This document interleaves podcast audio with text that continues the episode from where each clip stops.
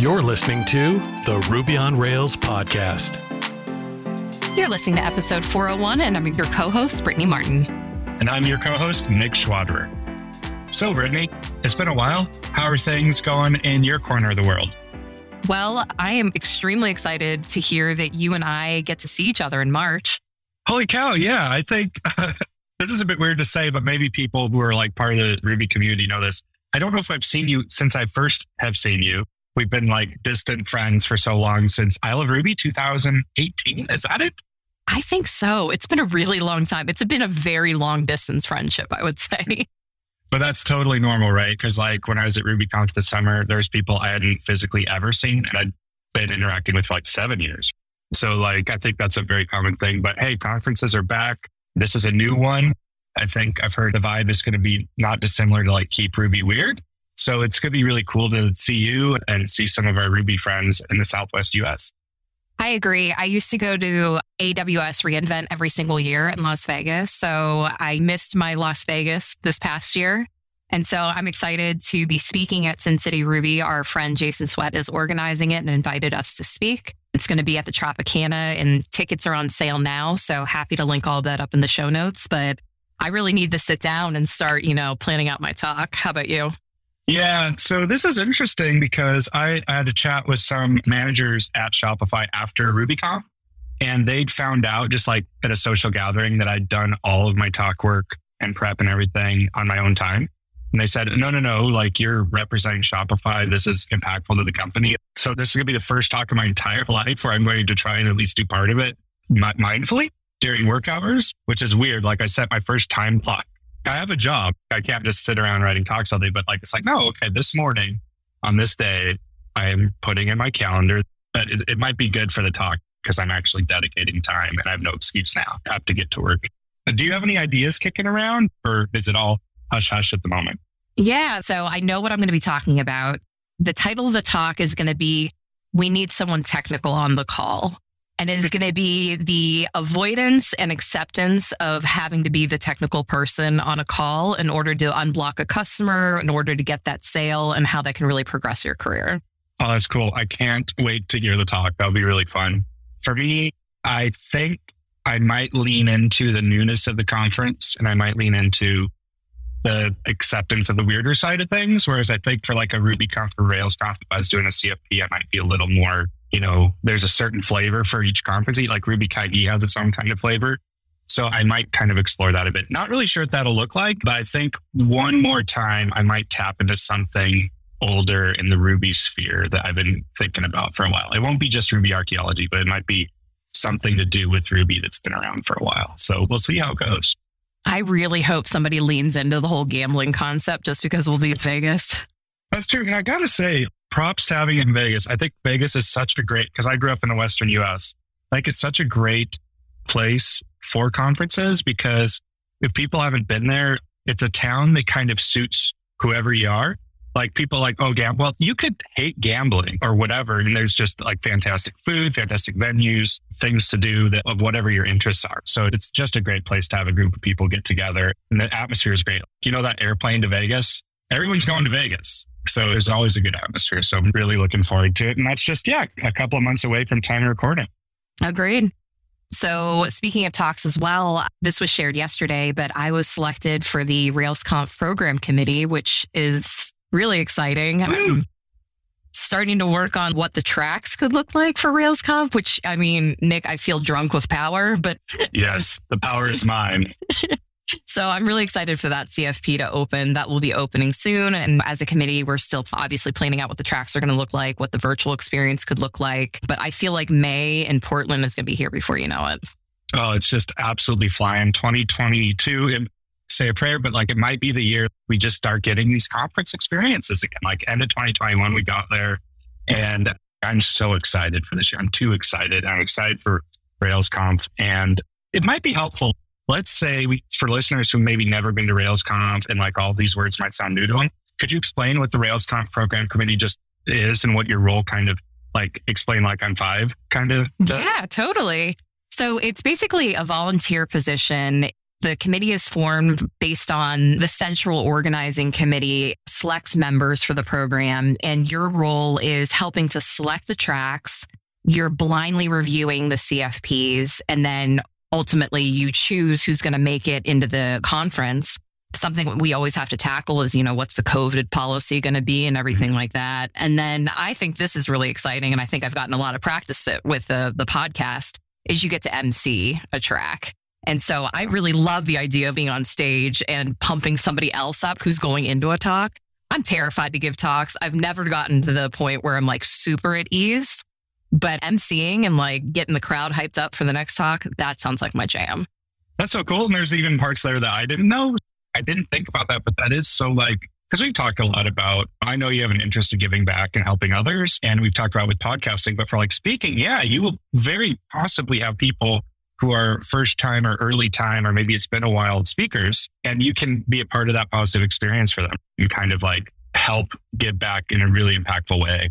By the way, here's a blog post or a podcast topic or thing that I think never gets old. And I always love hearing because I know they've been doing them for years, but maybe I'd love to hear one from you after it is reviewing CFPs, being the person on the other side. I've just sent them into the void over the years, but it'd be really interesting afterwards to hear your take on what things really jumped out to you, what were red flags or, or, or whatever. But I'd be definitely getting a retro from you on that after too.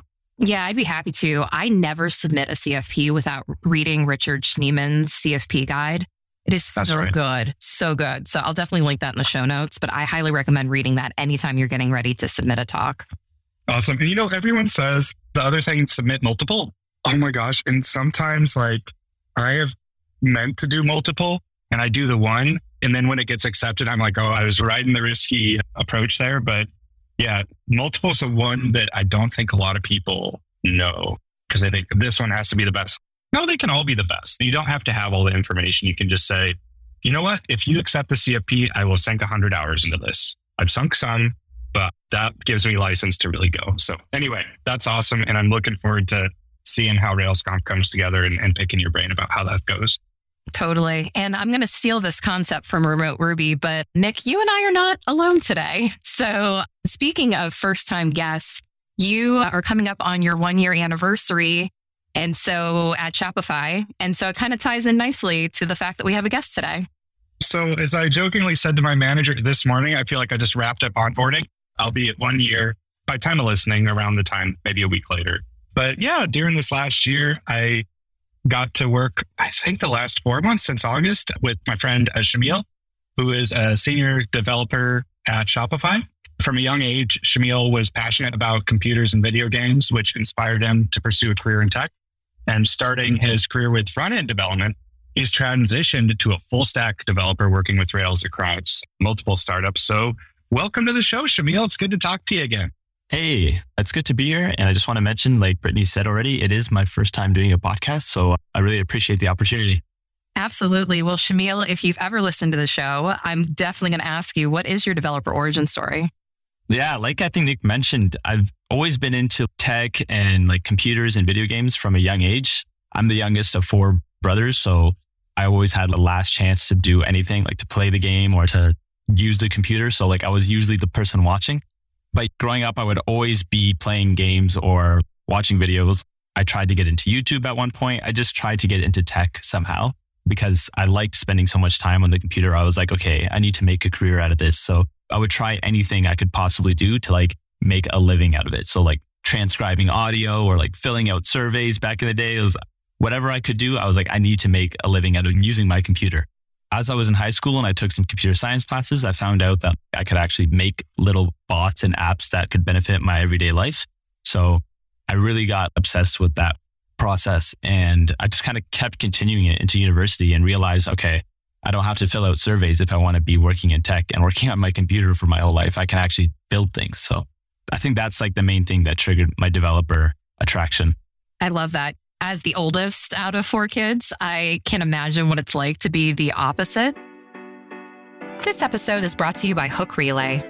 So, you want to add webhooks to your app, and after having worked with the webhooks that Stripe provides, you want yours to be as great as theirs. Well, that's as easy as sending a JSON payload to your customer's URL, right? We all know that it's not that simple. In other words, there's so much more than just post a JSON payload to get webhooks that your customers will love. The good news is, Hook Relay has done all the hard work for you. If you are debugging a production issue or tracking down a specific webhook request, they provide you with all the details about your webhook interactions. It removes all the stress around failing and retrying services. It also lets you add a background job so you don't hold up your web requests, and you avoid extra costs for a background worker if you're deploying to Heroku. I'm honestly so excited that they make it painless to resend a webhook. If you are as intrigued as me, check out hookrelay.dev and get started today. So it sounds like you started out in front end. What caused you to pivot to Ruby on Rails? Yeah, so definitely my experience was front end. I really liked working with front end and almost off the bat, I think I started working with Angular first because React wasn't cool enough yet. And then slowly, I, when React blew up, I moved directly into React. But to be honest, as soon as I started working, I was just working completely in Node.js just because I was like, oh, I'm doing JavaScript on the front end. I'm going to do JavaScript on the back end. It'll be easy. And when I got to my first or second job, it was at a startup. They were using Rails. And to be honest, that's the main reason why I started using Rails, just because my company kind of required it. And I was hired as a front end developer, but I always found a big disconnect of oh, I'm just going to do front end work. And then, oh, I need a new API route. So I'm going to ask somebody else. And then now I'm blocked. So I was always like, okay, I'm just going to look into it. Maybe I can do it myself. Maybe it's something easy as making a new route or something like that. So that was actually my main jump into Rails. It wasn't me like, oh, Rails looks cool. I want to do it. It was like, oh, my company uses Rails. I'm going to start using it a lot. But yeah, ever since then, coincidentally, all of the companies I've been at, and including Shopify today, they all are very Rails heavy companies. And it's definitely a popular technology to work with. So definitely don't have any regrets. That's really good to hear because, you know, you work with people who work with tech and there's a few different ways you get in. So I started like, hey, Shopify does Rails. Sweet. Let me go there.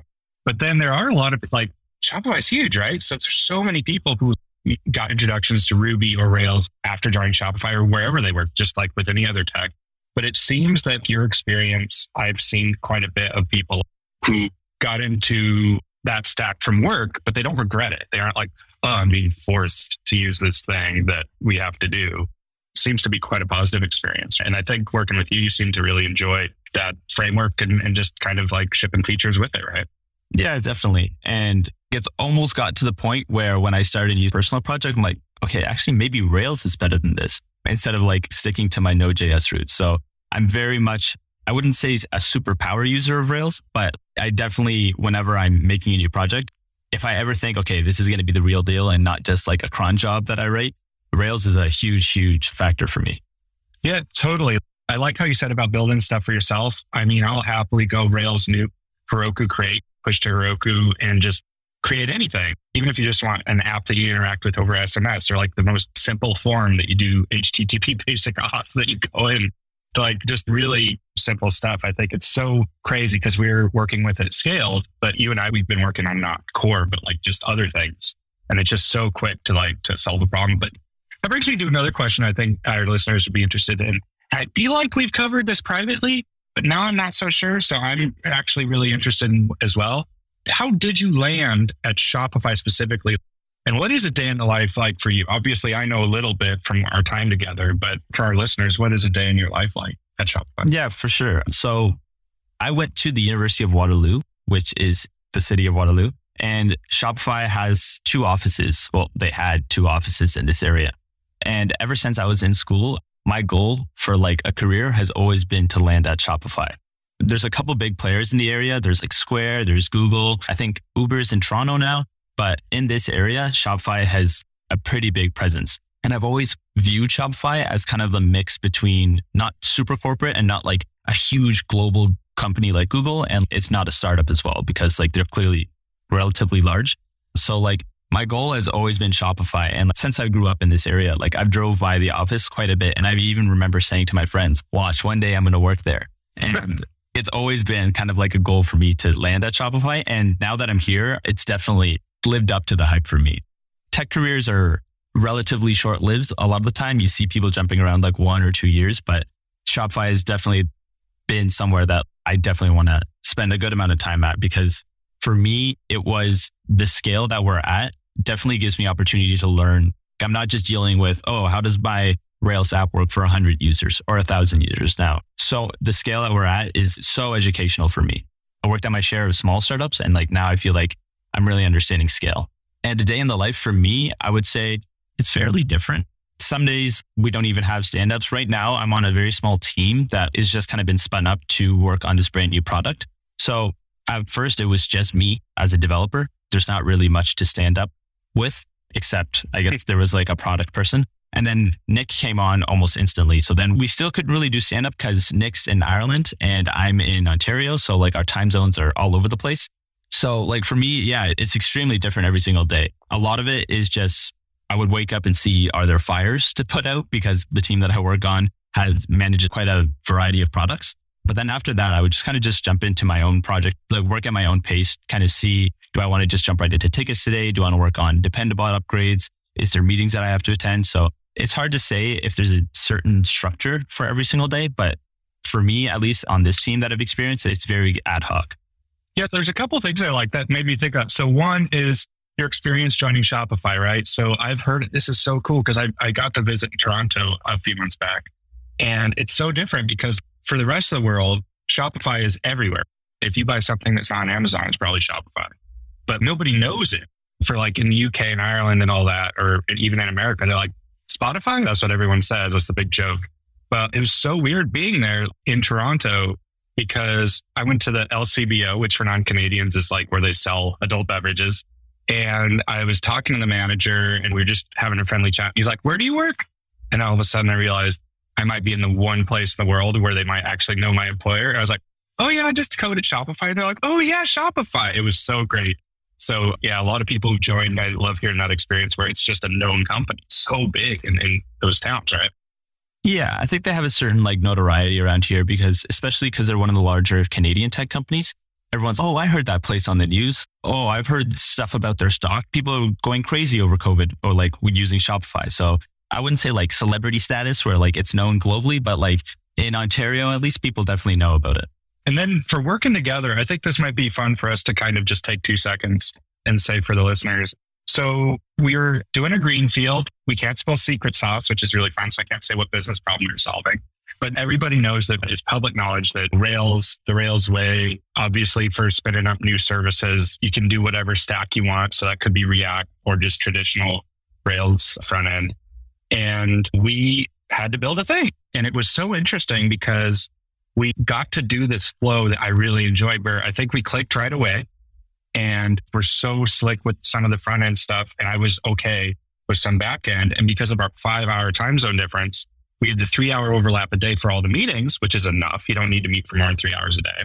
But because of that gap, when we wanted to really accelerate a bit faster than you should probably code, but only for weeks at a time, there were times where I could just hand a branch off to you. I'd be like, all right, I'm going to hook up the plumbing, I'm going to make some models, I'm going to make some database stuff, maybe get an endpoint and mutation or something together. And then I'd log off and I'd say, if you're happy with it, we can ship it. And we had this really cool cadence that I think teams globally should be interested in. If you have a company in the Americas and you're scared of hiring in Europe, or if you have Europe and you're scared of hiring in the Americas, there's a really interesting cadence with having five time zone difference where the team can actually not butt into each other as much and actually can have some really good velocity, you know? Yeah, for sure. And I would definitely say don't sell yourself short. You're definitely more than okay at the back end stuff. I think that was actually a, that was a huge deal for me because when I saw the quality of your work of back end stuff, that built a lot of trust. And I was really comfortable like, oh, back end PR, I can just give it to you. And I'm like, yeah, I'm sure Nick will not only finish it, but fix the mistakes that I made and then ship all that. Seeing each other's quality of code, mine was probably more on the front end than the back end, but being able to experience that definitely built like that initial trust. And then near the end, we're like, oh yeah, here, just take this branch or just take this branch and run with it. So that definitely was a good like foundation. Cheers. Well, thank you so much for saying that. I, I do appreciate it. And yeah, I, similar with your front end, uh, maybe I did read every line of code as close as I possibly should have with when we our trust was at back, you know, like full bore. This episode is also brought to you by Scout APM. Scout is an industry leader in application performance monitoring. This low overhead tool is designed to help Ruby developers find and fix performance issues. Scout's intuitive UI and tracing logic ties bottlenecks to specific lines of code and allows you to quickly pinpoint and resolve issues like N plus one queries, slow database queries, memory bloat, and more. Scout's unlimited seats and applications allow teams to collaborate without additional costs and makes it easy for any member of your team to become a performance pro. See for yourself why developers worldwide call Scout their best friend with a free 14 day trial, no credit card needed. As a special offer for Ruby on Rails listeners, Scout will donate $5 to the open source project of your choice when you deploy. Learn more at scoutapm.com slash Ruby on Rails. Something I think could be interesting to cover for a sec is GraphQL. What are your thoughts here, like on GraphQL generally? Why is it scary for so many Rails developers? Like GraphQL is client driven. I would say that for a lot of Rails people, they're kind of used to doing it the Rails way, which is okay, I'm going to make an API or I'm just going to expose an API endpoint and then I'm going to just let the client hit it. I'm not going to have to worry about anything else about the client.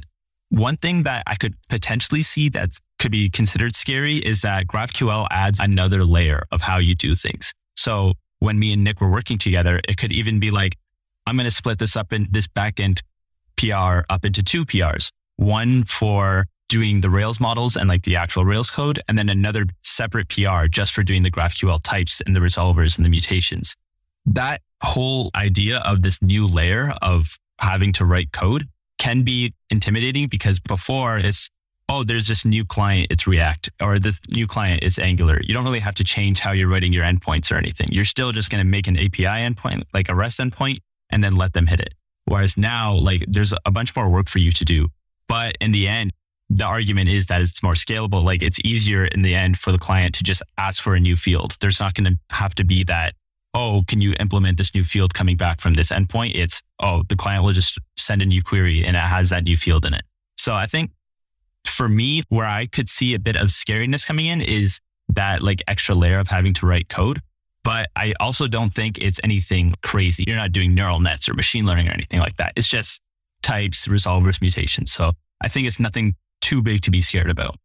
That makes sense. What does the ecosystem currently look like for GraphQL in terms of getting it set up in a Ruby on Rails application?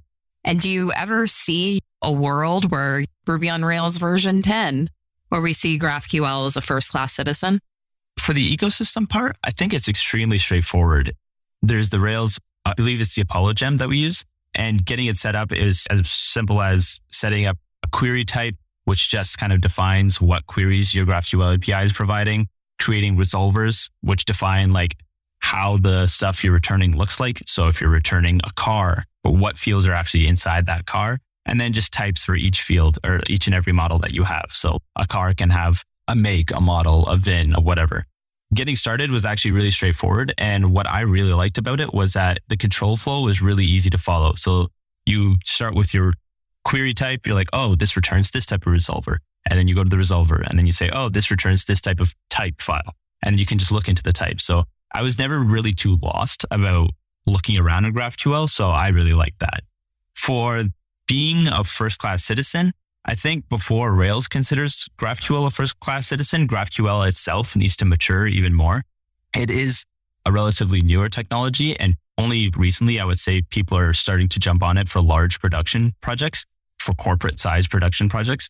So I think once GraphQL becomes more like widely accepted in the community and there's a lot more support for it, then frameworks like Rails can say, okay, you know what? Let's just ship with GraphQL right off the bat. I think that's really smart. And that makes a lot of sense.